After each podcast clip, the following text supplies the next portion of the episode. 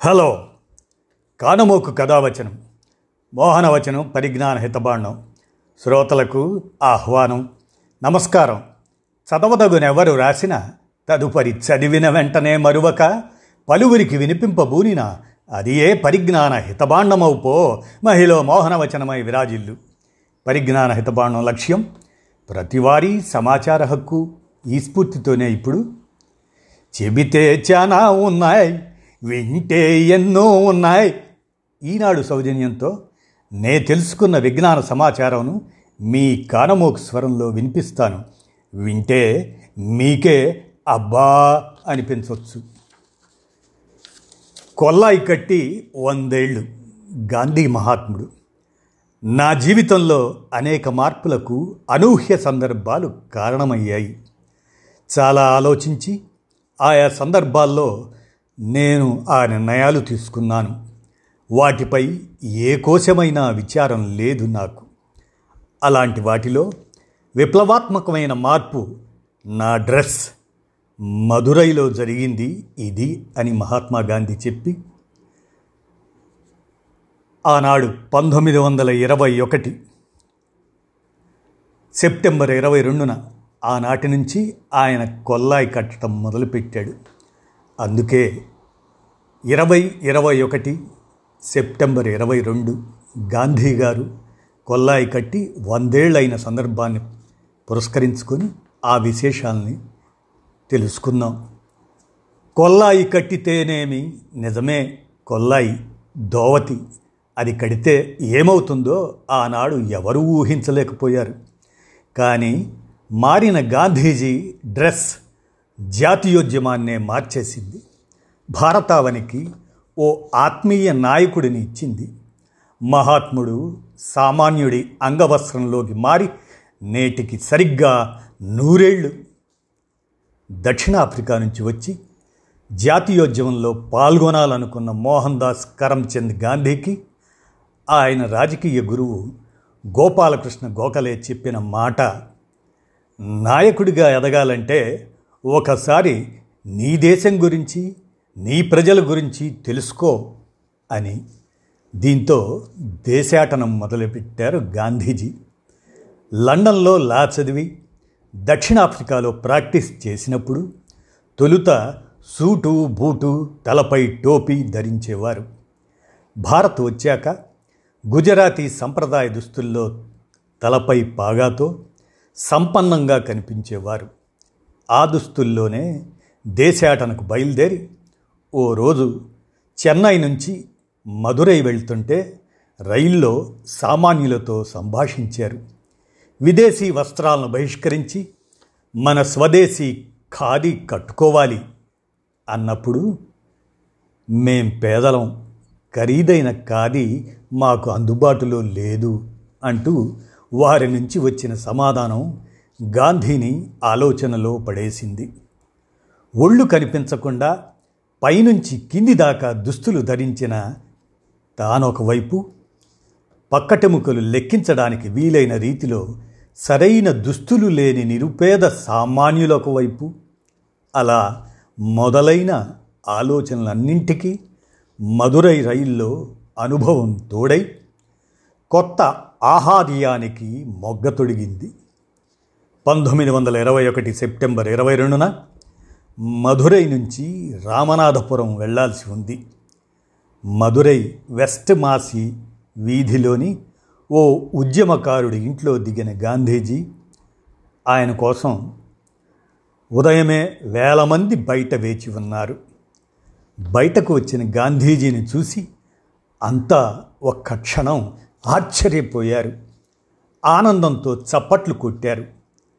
సామాన్య భారతీయుడిలా దోవతి కట్టి పైన చిన్న శాలువా కప్పుకొన్న గాంధీజీకి రామనాథపురం దాకా అడుగడుగున హారతులే.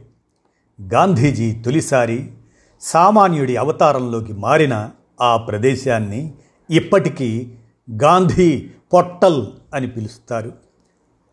అలాగని తనలాగే అందరూ అంగవస్త్రంతో పైన కండువాతో ఉండాలని ఆయన ఎన్నడూ చెప్పలేదు. నాలాగే అందరూ దోవతి ధరించాలని నేను కోరుకోవడం లేదు.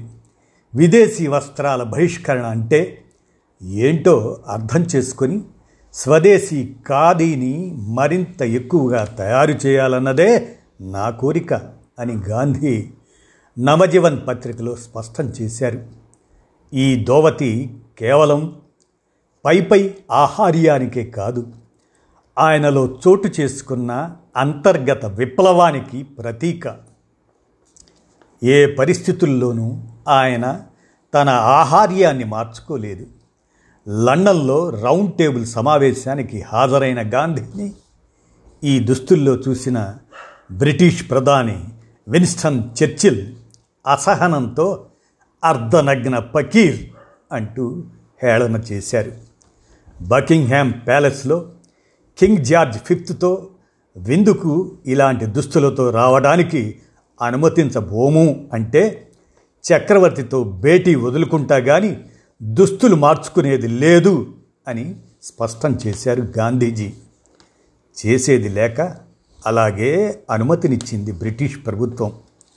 చక్రవర్తితో సమావేశానికి సరైన దుస్తులెందుకు?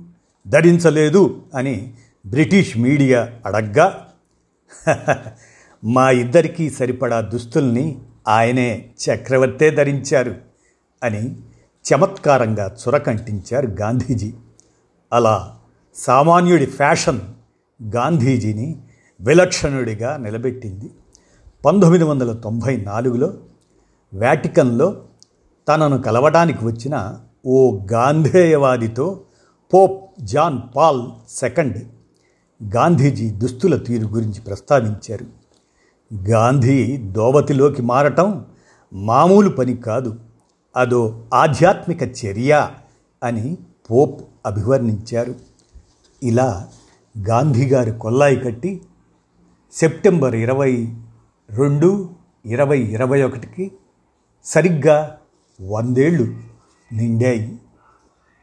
ఇలా మనం ఇలాంటి సమాచారాలని తెలుసుకుంటూ ఉంటే చెబితే చాలా ఉన్నాయి వింటే ఎన్నో ఉన్నాయి అన్న దాంట్లో ఆర్నాల్డ్ ష్వాజ్ నగర్ నటించిన ద టెర్మినేటర్ సినిమా మిలియన్ డెబ్భై ఎనిమిది పాయింట్ నాలుగు డాలర్లు అంటే ఐదు వందల డెబ్భై కోట్లు కలెక్షన్తో పంతొమ్మిది వందల ఎనభై నాలుగులో బాక్సాఫీస్ హిట్.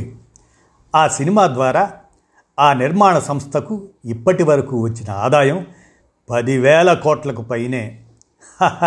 ఆశ్చర్యం ఏంటంటే ఈ సినిమా హక్కుల్ని ఆ సంస్థ కేవలం ఒక్క డాలర్కే సొంతం చేసుకుందట. టైటానిక్ సినిమా తీసిన జేమ్స్ కెమెరూన్ దీనికి దర్శకుడు. అయితే తొలినాళ్ళలో డబ్బు పెట్టడానికి ఎవరూ ముందుకు రాకపోవడంతో ఈ ఒప్పందానికి ఒప్పుకున్నాడట. ఇక కంప్యూటర్లు ఫోన్లలో ఫోర్న్ సైట్స్ చూసినప్పటికన్నా భక్తికి సంబంధించిన వెబ్సైట్లను చూసినప్పుడే మాల్వేర్ బారిన పడే అవకాశం ఎక్కువని ఓ అధ్యయనంలో తేలింది. అంతర్జాలంలో శోధనకు అంతులేదు అన్న అర్థంలో పెట్టిన గూగుల్ అనే పదం జీఓఓ జీఓఎల్ గూగల్ దాని నుంచి వచ్చింది. ఒకటి పక్కన వంద సున్నాలు పెట్టినప్పుడు వచ్చే సంఖ్యనే గణితంలో గూగల్ అంటారు. అనంతం అని దాని అర్థం. బాగా ఏడ్చేవాళ్ళు ఎక్కువగా నవ్వుతారనేది ఓ అధ్యయనం. దీనికి కారణం ఏడ్చినప్పుడు శరీరం నొప్పులను తగ్గించి శరీరానికి సాంతనాన్నిచ్చే ఎండార్ఫిన్లు విడుదల చేస్తుందట. అంతర్జాతీయ వ్యోమోగాములు తప్పకుండా రష్యన్ భాషను నేర్చుకోవాలి. అంతర్జాతీయ స్పేస్ స్టేషన్ కార్యకలాపాలను నియంత్రించే వ్యవస్థ ఆ రష్యన్ భాషలోనే ఉంటుంది మరి. మామూలుగా అన్నదమ్ములు అక్క చెల్లెళ్ళ పిల్లలు కజిన్స్ అవుతారు. కానీ ఒకేలా ఉండే కవలలకు పుట్టిన పిల్లలు జన్యుపరంగా సొంత అన్నదమ్ముల కిందకే వస్తారట. ఎందుకంటే ఒకే తల్లికి పుట్టిన పిల్లల డిఎన్ఏ ఇరవై ఐదు శాతం ఒకేలా ఉంటే ఇద్దరు వేరు వేరు ఐడెంటికల్ ట్విన్స్కు పుట్టిన పిల్లల డిఎన్ఏ కూడా అలానే ఉంటుందట. అందుకని డిఫిలియా గ్రయి అనే రకం పువ్వులు మామూలుగా తెలుపు రంగులో ఉంటాయి. కానీ వాటి మీద వర్షం లేదా నీళ్ళు పడినప్పుడు అవి గాజులా పారదర్శకంగా మారిపోతాయట. జపాన్లోని సుమో రెజ్లర్లు పిల్లల్ని ఏడిపిస్తే ఆ పిల్లలు జీవితాంతం ఆరోగ్యంగా ఉంటారనేది నమ్మకం. దీనికోసం ప్రత్యేకంగా ఓ వేడుకను నిర్వహించి పిల్లల్ని ఏడిపించమని సూమోల్ల చేతికందిస్తారు జపాన్ వాళ్ళు. ఇది వందలేళ్ళ నుంచి వస్తున్న ఆచారం. ఇక అమెరికాలోని సుప్రీంకోర్టు భవనం మీద బాస్కెట్ బాల్ కోర్టు ఉందండోయ్.